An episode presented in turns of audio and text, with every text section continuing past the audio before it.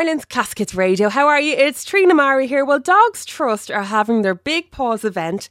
It's on today, and uh, this is going to honour pets who have passed away. And there's really such a stigma still around grieving a pet. You know, losing a pet can mean big change, and I've lost a pet, a couple of pets actually.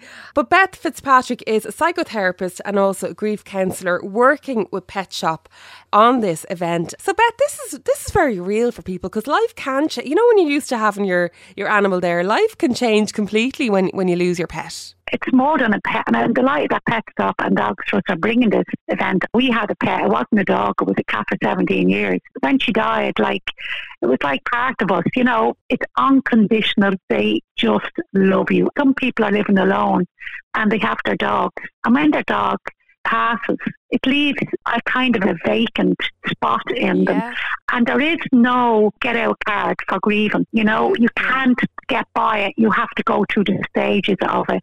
And I would always say to people, to clients, I often say, and I'm 30 years doing this, people often, they go out and buy another dog straight away without giving time to let mm. themselves go through the grieving. And it is painful, but if you go through it, and I would recommend talking to people, that's why even this walk will bring it really to the core.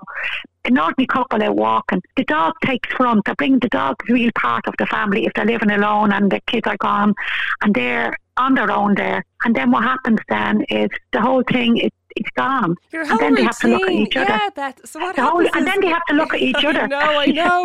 But like, I understand. Yeah. your whole routine goes out. I remember when our dog died, and the things that actually used to drive us mad about the dog, like the nails on the wooden floor, right? The noise of that used to drive us mad. But Yeah, then when the yeah. dog was gone. The quiet in the house, it was unbearable. There's no one to welcome you when you come in the door now, That's you know. right. And by God, do they wake you up every morning, Oh, I know. regardless? I You know. you can't put on your coat without here. I'm going with you. You think you're Yeah. going without me? You know. It's the dog that got people going for their walk or keeping them sane You know- company for them, you know. But really and truly, a dog is like a friend for life. And I know it's a short lifespan. When a dog gets sick, and you know you have to get that dog put down, that can be heartbreaking. I was only in a vet there recently, Beth, and my own dog was just Yeah. getting a routine thing done all fine. And I knew sitting Yeah. in the waiting area, I knew there was something going on with somebody and their Yeah. pet. And they came out with the lead. Aw. And I sat there bawling. I never even seen their dog, Yeah. but I knew Yeah. what had happened. Yeah. And it just so do people ever feel, you know, you as as a grief counsellor, a psychotherapist, do people feel silly about saying they're upset over the dog right. And you know something?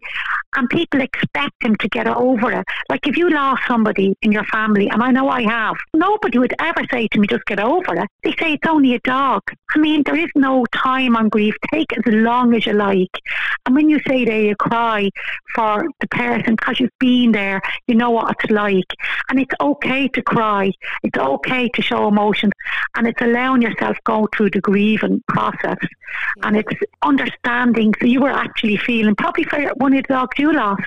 Yeah. You know, that's where you can bring yourself when you see somebody else going through something. And it's heartbreaking. I had a friend there, two friends actually recently, that dogs passed. And the whole family was distraught, not just the owners. I think as well, a lot of people had the dog before they had their children. Do you know that kind of way? You, That's right. Couples tend That to do that. they get right. the dog before they have the first baby, and so the dog That's is right, with them for yeah. years and years and years, Yeah. and grown up with their That's children. right. And do you know something?